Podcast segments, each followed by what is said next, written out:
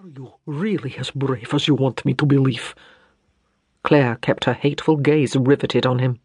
The evil look in his eyes was cold and threatening. He laughed.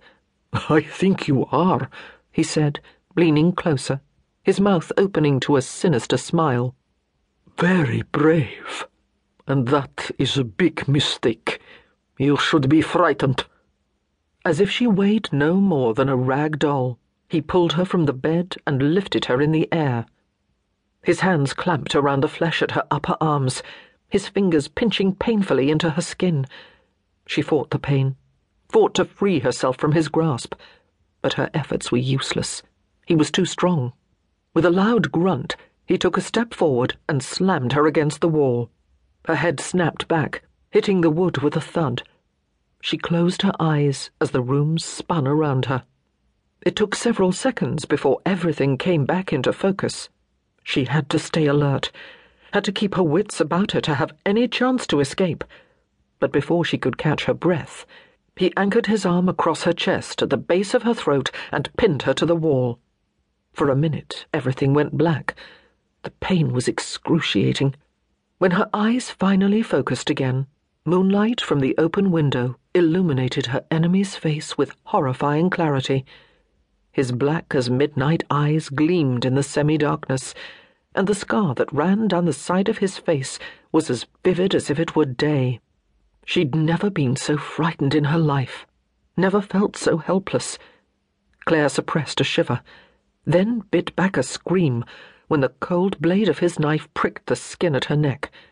She froze, not daring to move lest his knife slice her skin even further. You know why I've come, don't you?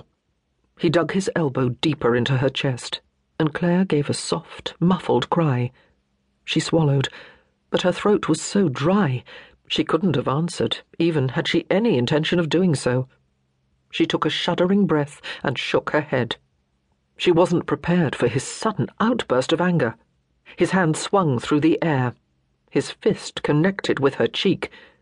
Her head slammed backward, bouncing as it hit the wall behind her. The whimper she heard was her own. She prayed the end would come quickly and painlessly. But she knew it wasn't her death the intruder wanted. Tell me, Marchioness. The tip of his knife again pressed the flesh at her neck. Where is it? Her skin burned where he held the blade, and Claire felt a warm trickle of blood run down her throat. Where? he growled, crushing her against the wall. She gasped for air. I don't know. But I think you do. In fact, I am sure of it. He lifted the knife and held it in front of her face. The moonlight reflected off its silvery blade, the tip dark with her blood. With slow deliberation, he touched the knife against the tender flesh at the inside of her arm, just above her wrist. Claire fought the fear that raged through her. Where? He pressed the tip harder against her flesh. Claire tried to keep silent, but her scream echoed in the darkness as the knife punctured her skin. Blood roared in her head, her frantic thoughts spinning to find an answer that would save her. She couldn't give him what he wanted, no matter what he did to her. But if she could get him to let her loose, she might have a chance to escape.